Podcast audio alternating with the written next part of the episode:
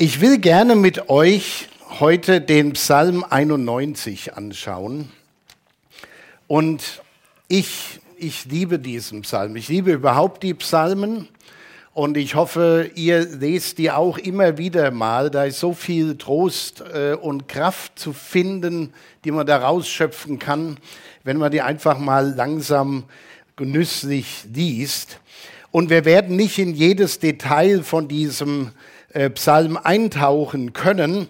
Aber zumindest wollen wir die wesentlichen Grundzüge dieses Psalmes mal miteinander erkunden und uns einfach mal auf dieses Bibel, wunderschöne Bibelwort einlassen. Ich liebe diesen Psalm. In der Lutherbibel ist er überschrieben mit unter Gottes Schutz. Und wer eine Bibel dabei hat oder auf seinem Smartphone oder äh, Tablet hat, Schlagt doch mal mit dem Psalm 91 auf. Und ich möchte euch auch ermutigen, den ruhig mal zu Hause noch mal nachzulesen. Äh, ich weiß, viele Christen haben diesen Psalm gerade in der Corona-Zeit immer sehr hoch gehalten, wie so eine magische Formel, wie so ein Zauberwerk. Äh, du musst nur den Psalm 91 jeden Tag beten, dann passiert dir nichts. Und es stimmt tatsächlich auch, wenn man sich also in sein Zimmer einschließt, alles äh, hermetisch abriegelt und von morgens bis abends und durch die Nacht liest und betet, kriegt man kein Corona. Ganz klar. Aber ich glaube, so ist der Psalm nicht gedacht. Ich habe auch immer ein bisschen Probleme damit, wenn wir so Verse oder ganze Texte so, äh, entschuldigt das Wort, so magisch benutzen. Das ist ein bisschen zu wenig. Aber trotz alledem, ganz ehrlich, wem es hilft, der soll das lesen und ihr seid alle eingeladen, das zu lesen. Denn wichtiger als die Worte dieses Psalmes vielleicht, dass man das alles so versteht, ist, von wem kommen sie und in welche Situation hinein sind sie geschrieben und was bedeutet das für uns in unserer Zeit. Damit will ich mich mal ein bisschen auseinandersetzen. Wenn wir uns die die Nöte anschauen, es geht hier darum, dass man unter sich unter Gottes Schutz stellt, wenn man sich die Nöte anschaut, die der Psalmist beschreibt, dann werden einige sagen, naja, nicht bei uns. Wir haben ganz andere Probleme. Da steht nichts drin, wer unter dem Schirm des Höchsten sitzt, unter dem Schatten des Allmächtigen bleibt. Der mag zwar eine rote Zahl auf seinem Kontoauszug haben, aber nächste Woche ist alles besser in dieser Woche wahrscheinlich schon, weil es Geld gibt. Ja, aber, aber manche Dinge ändern sich nicht so einfach. Der Psalmist spricht hier von Dingen wie zum Beispiel in Vers 3 vom Strick des Jägers. Der Strick des Jägers, hier geht es um Angriffe, um jemanden gefangen zu setzen. Hier geht es um Übergriffe, Verfolgung oder schlicht und einfach darum, dass man Opfer wird. Was mache ich, wenn ich ein Opfer geworden bin von irgendeiner schlimmen Tat? In Vers 3 und Vers 6 ist von der Pest die Rede. Die haben wir Gott sei Dank hier in unseren Breiten nicht mehr. In Vers 5 von den Grauen der Nacht und von den Pfeilen, die des Tages fliegen, kennen wir hier nicht. In Vers 6 neben der Pest auch noch von Seuchen die Rede. Das sind alles Probleme, Nöte, die jetzt bei uns nicht so präsent sind, Gott sei Dank. Dann zählt der Psalmist auf, was in der Nacht, während des Tages, im Finstern am Mittag alles passieren kann. Und das finde ich sehr interessant, dass diese Begriffe genannt werden, am Tag, Mittag, Nacht, im Finstern. Und mit anderen Worten, er zählt Dinge auf, die die Menschen rund um die Uhr beschäftigen und plagen können. All das nennt er. Und ich glaube tatsächlich, wenn, wenn wir äh, diesen Text nehmen würden und würden überall so ein bisschen ein Planken machen, so eine, so, eine, so eine blanke Fläche, wo wir unsere Nöte eintragen können, das würde wunderbar passen. Das, ich denke, das darf man. Vieles von dem, was der Psalmist an Nöten aufzählt, scheint auf den ersten Blick nur in der Vergangenheit, also in unserer Vergangenheit existiert zu haben, oder halt in fernen Ländern, weit weg von uns und damit haben wir nichts zu tun. Und das ist, und ich, ich gehe ein bisschen auf diese ganze Thematik, welche Probleme es heute und damals gab, ein, damit wir verstehen, wie kraftvoll dieser Psalm wirken kann, wenn man begreift, in welche Notsituation der schon hineingesprochen hat. Wir haben ja manchmal schon Probleme, wenn wir einen Schnupfen haben. Ne? Da habe ich so einen schönen Clip gekriegt die Woche, da stand dann drauf, äh, äh, also an Männer hauptsächlich gerichtet, Schnupfen ist kein Todesurteil. Alle Männer treffen sich zur Vic Medi Night. Ja, und dann wird es schon wieder. Aber wir haben manchmal so kleine Probleme, die wir so groß aufblasen, wo man manchmal den Eindruck hat, muss man damit Gott belästigen mit diesem Zeug. Es gibt ganz andere Probleme. Was der Psalmist hier schreibt, das waren existenzielle Dinge. Da geht es um viel, Ängst, um viel Angst und Sorgen, richtig große Not. Vieles von dem, was beschrieben wird, scheint so weit weg zu sein oder nur in fernen Ländern zu existieren. Aber jetzt kommen wir mal der Sache ein bisschen näher, denn all diese Dinge beziehungsweise andere Dinge sind gerade in den letzten Jahren wieder erschreckend näher gerückt. Wir haben Kriege, wir haben Massaker, Anschläge, wo man nicht weiß, wie, das ist immer woanders, Gott sei Dank. Aber niemand weiß, wann irgendwann mal hier in, unseren, in unserer Gegend was Schlimmes passieren kann. Wir hatten Corona und das ist ja auch noch nicht so ganz weg. Seuchen, Hungersnöte, Dürren, Überschwemmungen, Klimawandel. All das erleben wir in unserer Zeit. Und wir erleben es ganz drastisch, weil wir es jeden Tag neu erklärt bekommen, wie ernst die Lage ist. Aber keiner will es so richtig verstehen. Wir haben Gewalt in der Gesellschaft. Es gibt Gewalt in Familien. Wer sich erinnert, gestern war tatsächlich, äh, das hatte ich nicht so geplant, aber es ist mir dann aufgefallen, wie das passt. Gestern war der internationale Tag zur Beseitigung von Gewalt gegen Frauen. Das war gestern.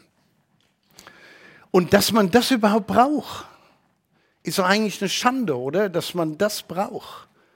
Aber wie viele Frauen sind davon betroffen und die meiste Gewalt an Frauen geschieht in den Familien. Das ist schlimm. Und Frauenhäuser sind überlaufen. Und wenn die alle gehen würden, die sich trauen, wüssten wir gar nicht, wohin mit den, mit den Frauen. Das ist eine Riesennot. Gewalt in der Gesellschaft. Gewalt an Schulen. Wie geht man miteinander um? Was tut man sich einander an? Unfassbar. In den letzten paar Jahrzehnten nach dem Zweiten Weltkrieg, sage ich mal, da haben wir der Illusion aufgesessen, dass alles noch besser wird. Wirtschaftswunder, Leute haben sich wieder was anschaffen können, konnten in Urlaub fahren, hatten einen Volkswagen, also so einer, den sich alle mehr oder weniger leisten konnten. Heute können sich auch einen Volkswagen kaum noch einer leisten. so teuer ist das alles geworden. Aber es, es war so eine Aufbruchzeit. Der Krieg war vorbei und man hatte so die Hoffnung, es kann jetzt nur noch besser werden. Und da, wo Menschen sich noch bekriegen in anderen Ländern, die werden sich auch noch einkriegen und irgendwann Frieden stiften. Das war so die Hoffnung, das war so die Illusion. Aber in den letzten paar Jahren haben wir, denke ich, alle kapiert, dass es gerade wieder andersrum geht. Dass es rückwärts geht. Und da muss man sich die Frage stellen, die Menschen sind doch intelligenter geworden ich, ich kann es manchmal nicht fassen, wenn ich sehe, wenn, wenn Raketen abgeschossen werden, um Dinge zu zerstören, in welchen Kriegen auch immer. Da habe ich dann schon mal gegoogelt, was kostet so ein Ding? Und mir überlegt, wie viele von uns äh, zahlen ihre Steuern, damit ein so ein Ding bezahlt werden kann. Wie viele hochintelligente Menschen werden dran gesetzt, diesen Kram zu erfinden, zu verbessern und herzustellen.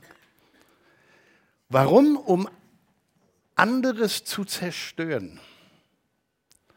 Und wenn es dann vorbei ist, dann geben wir wieder, damit es wieder aufgebaut werden kann, damit es irgendwann mal wieder zerschossen werden kann.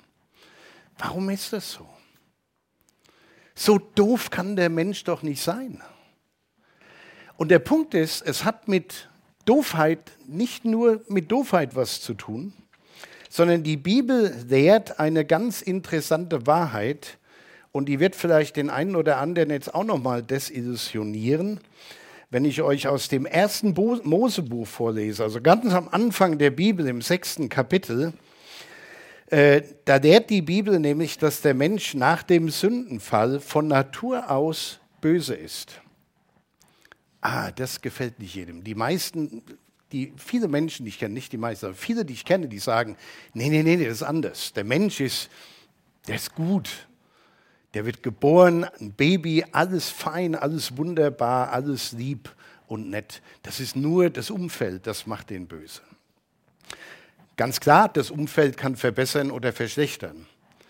Aber die Bibel sagt da was ganz Eindeutiges. In 1. Mose 6, 5 bis 6 steht, als aber der Herr sah, das war die Ankündigung der sogenannten Sintflut, dass der Menschen Bosheit groß war auf Erden und alles Dichten und Trachten ihres Herzens böse war immer da. Was für ein Satz.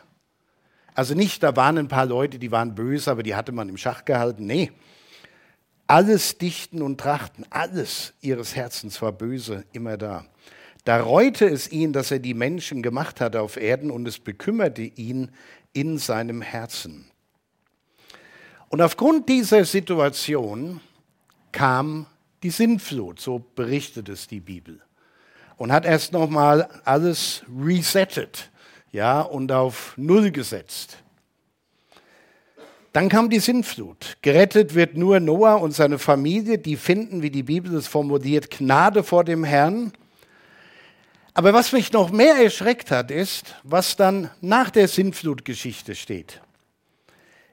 Nur wenige, hier anderthalb Seiten weiter in meiner großen Bibel, in 1. Mose 8 ab Vers 21b, ich will den Fort nicht mehr die Erde verfluchen um, die Mensch, um der Menschen willen, denn das Dichten und Trachten des Menschen Herzens ist böse von Jugend auf. Es heißt nicht, das Dichten und Trachten des Menschen war böse von Jugend auf. Es ist immer noch so. Es ist immer noch so. Und ich will den Fort nicht mehr schlagen, alles was da lebt, wie ich getan habe. Solange die Erde steht, soll nicht aufhören Saat und Ernte, Frost und Hitze, Sommer und Winter, Tag und Nacht. Das ist die Zusage Gottes. Trotzdem das so ist, stehe ich zu meinem Wort und alles soll funktionieren. Die Jahreszeiten sollen funktionieren.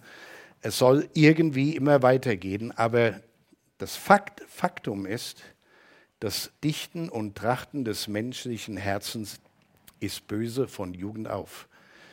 Das tut weh, gerade bei denen, die sagen, ich bin doch eigentlich ein guter Kerl. Es ist nicht, es ist leider nicht so, dass der Mensch von Natur aus nur gut ist und nur durch die Umstände, in denen er aufwächst und lebt, verdorben wird.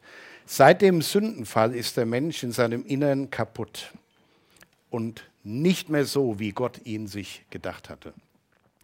Und das ist der Grund, wenn ich das hier, das will ich in mein Manuskript einflechten, warum das Evangelium von Jesus Christus so wichtig ist. Warum wir Weihnachten feiern. Nächsten Sonntag ist der erste Advent.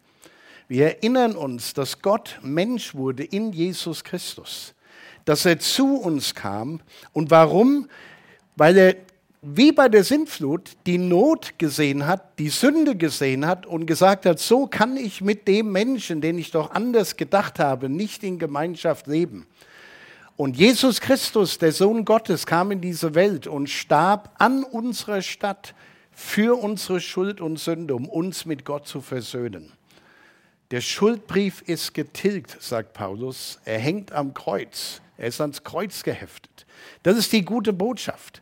Und deshalb ist es so wichtig für uns Christen in einer Zeit, wo die Kirchen alle schlapp machen, das Evangelium weitersagen. Gerade gestern habe ich wieder in der Idee zwei DIN A4 Seiten Artikel über die Entwicklung des Glaubens und der Kirchen gelesen.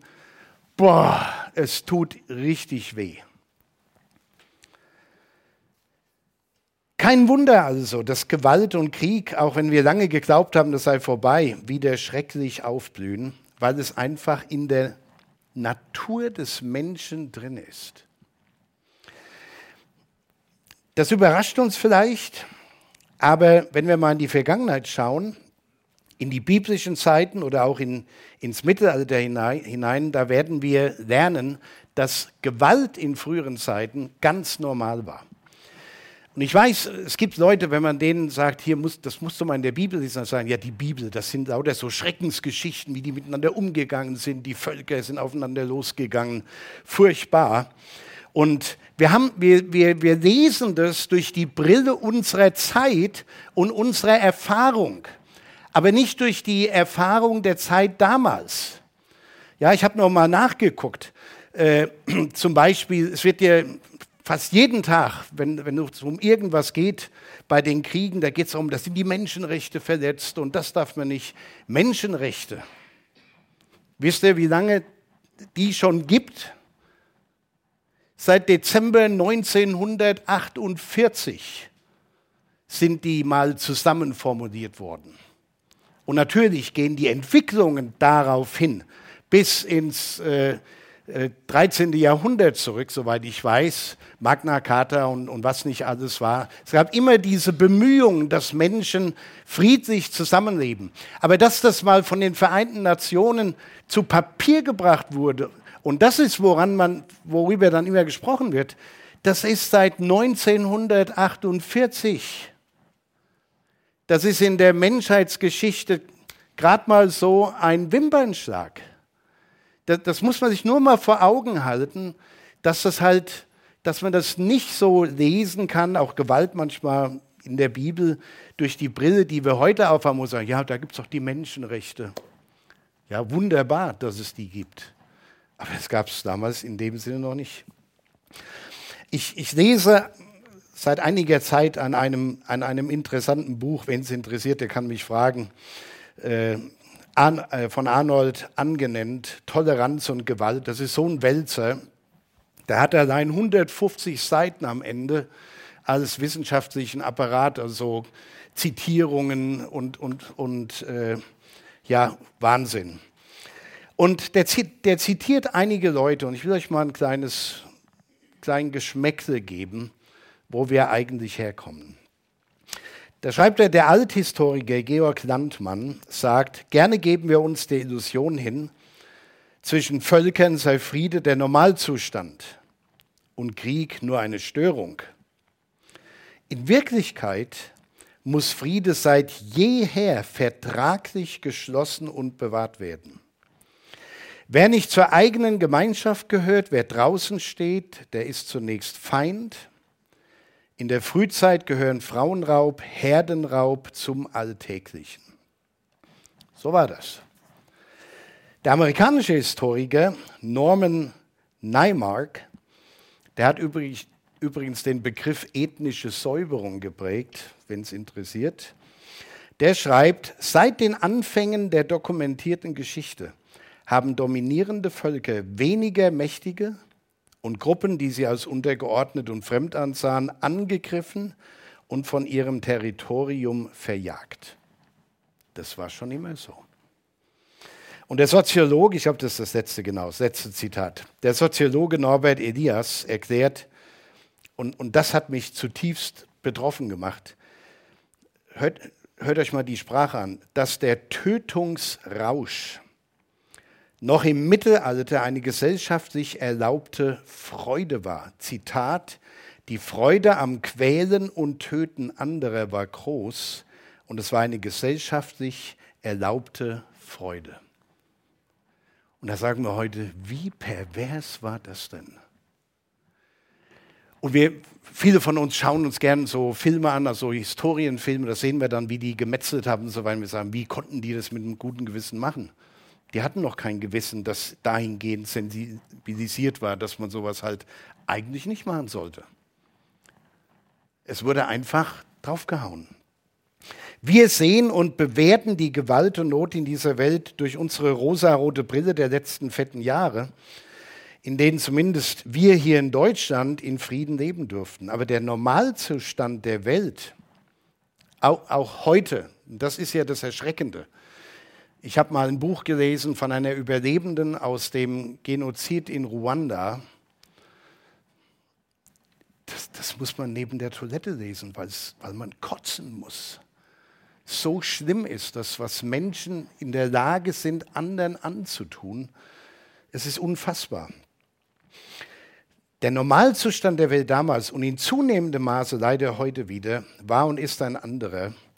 Und ich denke, erst mit dem richtigen Blick auf die tatsächlich innewohnende Bosheit und Gewaltbereitschaft des Menschen, da brauchen wir uns nur die Bilder von den Kriegsgebieten anschauen, da bekommt man erst so eine richtige Vorstellung davon, wie kraftvoll dieser Psalm gemeint war, denn die haben damals das auch noch so dramatisch erlebt.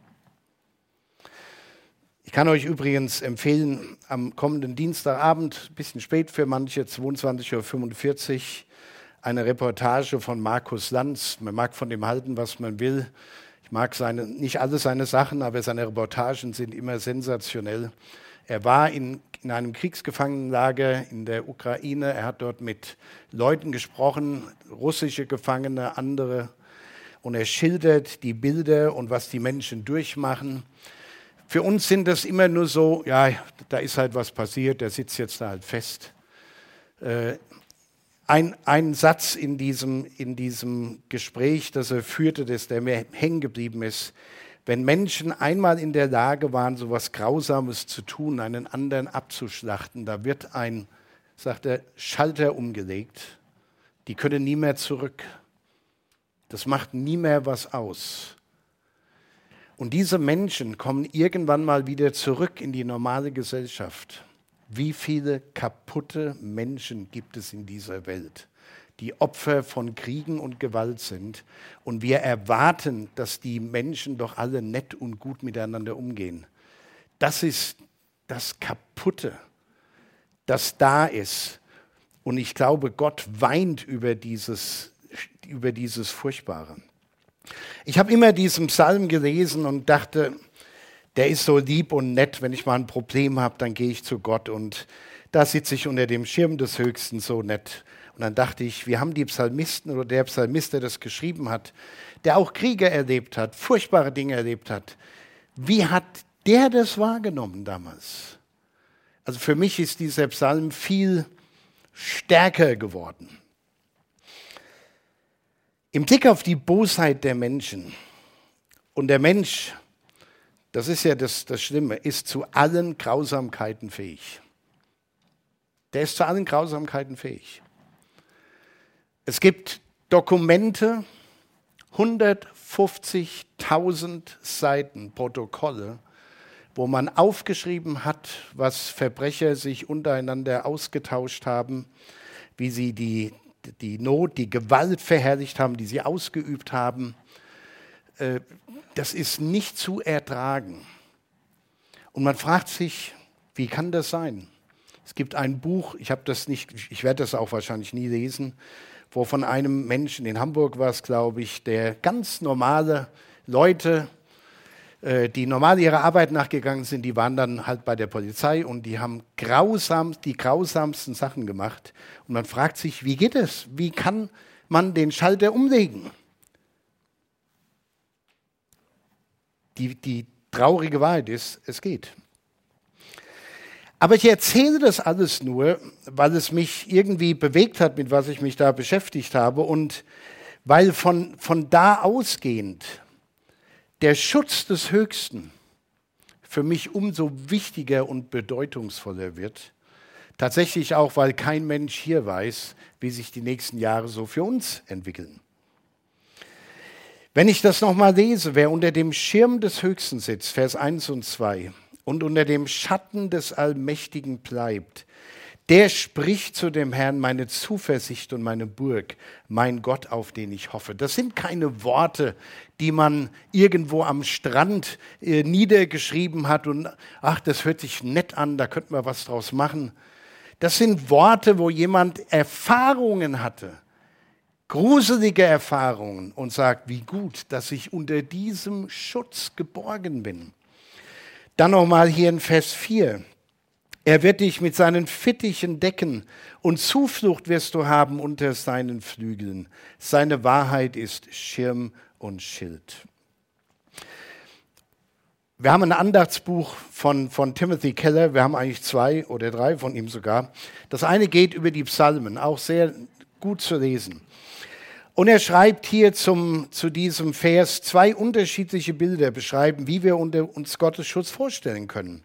Und das ist interessant. Es sind zwei unterschiedliche Bilder, wie eine Festung auf der einen Seite mit Schutzmauern und Wellen oder wie eine Vogelmutter, die ihre Küken unter den eigenen Flügeln wärmt und schützt. Festungsmauern, das ist klar, da kommt kein Pfeil durch, da prallt alles ab, da ist man wirklich sicher, alles gut. Die Flügel eines Vogels sind zart, sind zerbrechlich. Und ich glaube, der Psalmist benutzt diese beiden extremen Bilder, um zu zeigen, was immer gerade dran ist. Mit meinem Schutz kannst du rechnen. Manchmal brauchst du einfach nur die Streicheleinheit eines Flügels. Aber manchmal musst du dich, muss ich dich einmauern, damit du geschützt bist vor dem, was drumherum passiert.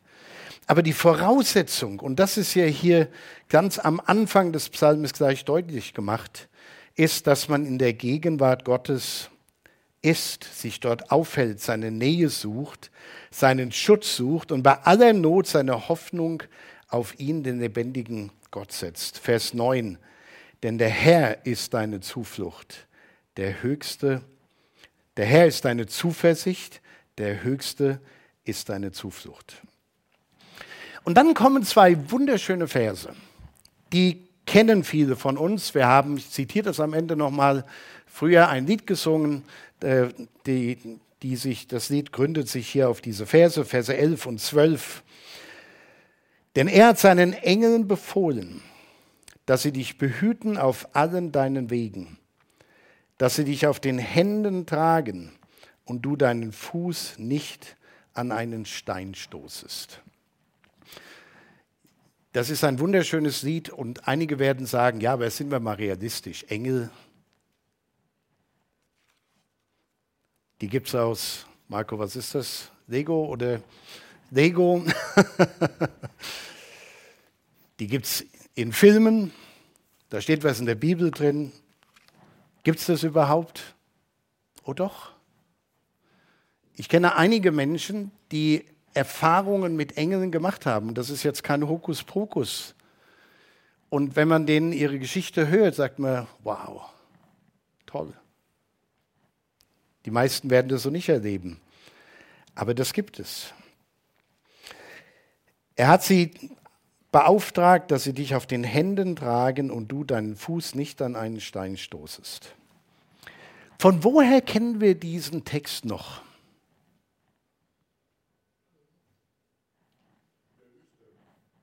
Genau, in der Wüste. Ich will euch mal erinnern an die Versuchung Jesu.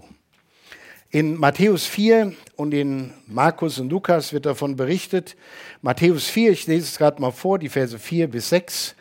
Da führte ihn der Teufel mit sich in die heilige Stadt, also Jesus, und stellte ihn auf die Zinne des Tempels und sprach zu ihm, bist du Gottes Sohn, so wirf dich hinab, denn es steht geschrieben und dann zitiert der Teufel, der Teufel kennt übrigens die Bibel sehr gut. Der Teufel zitiert Psalm 91 und sagt, es steht doch geschrieben, er wird seinen Engeln deinetwegen Befehl geben und sie werden dich auf den Händen tragen, damit du deinen Fuß nicht an einen Stein stoßest. Der Teufel, der Satan, der Gegenspieler Gottes, der will uns nicht nur Jesus damals, auch die Christen heute an den Punkten packen, wo er sagen kann, wollen wir doch mal sehen, ob es funktioniert bei dir. Jesus lässt sich nicht darauf ein, Aber tatsächlich, wie viele von uns und einige, weiß ich, sehr dramatisch erleben in ihrem Leben mit dem Glauben, ich war da früher mal ganz fest drin, aber heute mit meiner Erfahrung, mit meinem Erleben, mit meiner Krankheit, das kannst du alles vergessen. Funktioniert doch nicht. Und es ist wie bei Jesu Versuchung in der Wüste, wo der Teufel irgendwie sagt, glaubst doch nicht im Ernst, dass das stimmt. Und deshalb baut man seinen Glauben da ab. Es ist die heimtückische Anmache des Satans. Mal sehen, ob du dich auch in deiner Notsituation auf Gott verlassen kannst. Es ist ein Test, so wie ich das kürzlich in der Predigt ausgeführt habe. Und dann finden wir in Vers 7 diese, ich sag mal, krasse Aussage. Wenn auch tausend fallen zu deiner Seite und zehntausend zu deiner Rechten, so wird es doch dich nicht treffen. Zehntausend haben sich angesteckt, du kriegst nichts. Ja? Ganz ehrlich, ich habe Schwierigkeiten mit diesem Vers. Es fällt mir schwer, den einfach so bla bla bla zu erklären und zu sagen, so ganz einfach muss man es so und so verstehen. Nee. Und Gott hält es aus, wenn ich Schwierigkeiten mit ihm habe und ich halte es aus, wenn ich Schwierigkeiten mit so einem Text habe. Denn eine Botschaft hat dieser Text für mich. Und, und die lautet so. Ja, da kann es tausend und zehntausend dreckig gehen. Aber was dieser Vers zum Ausdruck bringt, ist, Gott sieht den Einzelnen. Und das finde ich so wichtig. Dass Gott jeden Einzelnen sieht und wahrnimmt, dass Gott dich sieht, dich, dich, dich und dich und dass er mich sieht, dass er jeden Einzelnen kennt, dass es ihm nicht egal ist, was wir durchmachen. Und ich denke, dieser Psalm ist nicht für diejenigen geschrieben, die nur wenn sie Not haben, mal bei Gott vorbeischauen und sagen, ich habe schon alles probiert, knock, knock, knock, wie sieht es denn aus mit dir? Gott, kannst du mir da helfen? Ah, habe ich mir schon gedacht. Weiter geht's. Ich glaube, dem Psalmisten, wenn man diesen Text liest, spürt man ab, dass er nicht nur der Typ ist, der mal gelegentlich Hilfe und Trost bei Gott sucht, sondern es, er macht das ganz eindeutig. Er lebt bewusst in der Gegenwart Gottes, er bleibt unter Gottes Schutz. Der Schirm des Höchsten ist der Platz der Fürsorge und des Schutzes Gottes. Und deshalb schreibt er im zweiten Vers, der spricht zu dem Herrn, meine Zuversicht und meine Burg, mein Gott, auf den ich hoffe. Was immer kommt, ich kann es nicht verändern, Gott. Ich weiß nicht, warum mir das zustößt. Warum muss das alles so sein? Du bleibst mein Gott, auf den ich hoffe. Und ich denke, wichtig in diesem Psalm zu verstehen ist, dass Gott nicht verspricht, uns von allen Problemen fernzuhalten. Das wäre schön. Wenn man gläubig wird, wird man so mit einer Tinktur oder was eingerieben und nichts kommt mehr an einen ran. Ha, leider nicht. Schön wäre es. Gott verspricht nicht, dass er alle Probleme, auch die Gewalt, die Not, die Sorgen in dieser Welt von uns hält, selbst wenn wir gläubig sind. Gott reißt uns nicht weg von den Umständen, aber Gott hilft uns in den Umständen. Und das ist eine, ich glaube, ganz tiefe Wahrheit, die man erstmal kapieren muss und dann lernen muss zu leben in den Situationen, wie sie sind. Das heißt ja am Ende, das will ich schon mal vorgreifen, ich bin bei ihm in der Not. Das ist viel wichtiger. Nochmal Timothy Keller, wer auf Gott vertraut, kann nur Dinge verlieren, die letzten Endes verzichtbar sind. Unser wirkliches Wesen, so wie Gott es geschaffen hat, kann kein Schaden treffen. Das ist eine steile Aussage, aber er hat recht. Er hat recht.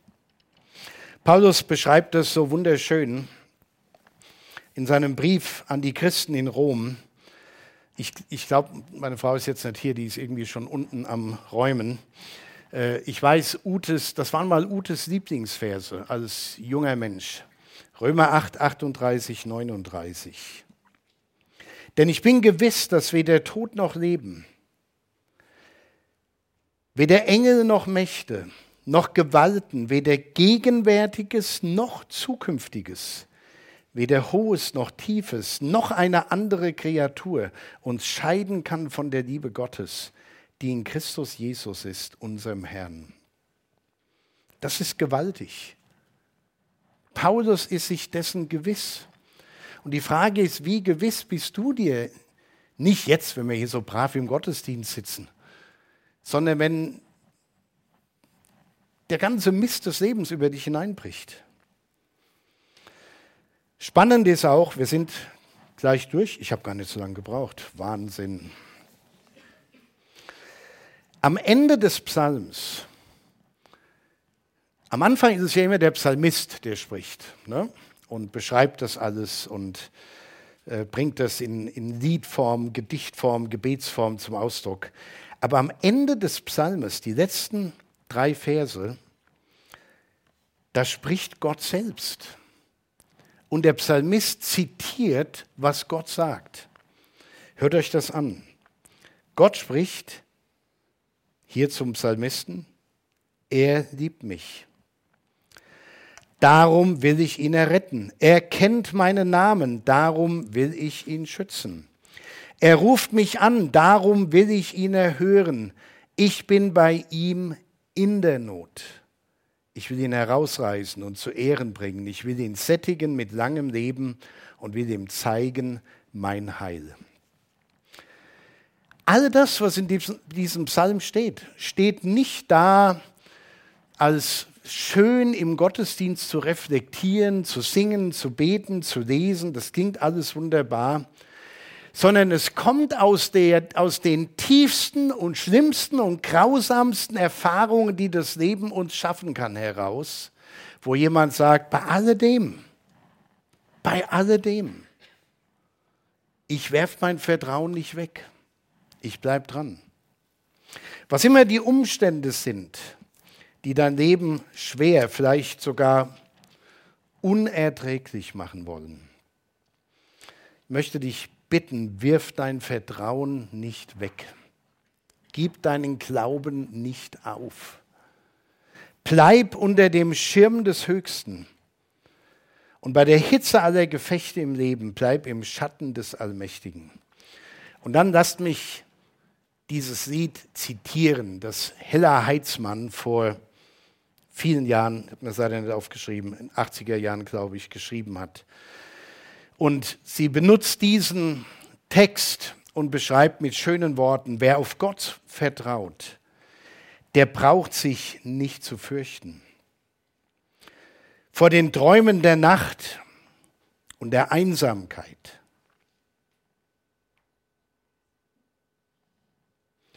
Er darf mit Hoffnung in den neuen Tag gehen. Denn er hat seinen Engeln befohlen über dir, dass sie dich behüten. Denn er hat seinen Engeln befohlen über dir, dass sie dich beschützen, Tag und Nacht. Wer auf Gott vertraut, darf sich sicher wissen. In den Händen der Liebe, die ihn halten. Er darf mit Freude Gottes Hilfe sehen. Denn er hat seinen Engeln befohlen über dir, dass sie dich behüten. Denn er hat seinen Engeln befohlen über dir, dass sie dich beschützen Tag und Nacht. Amen.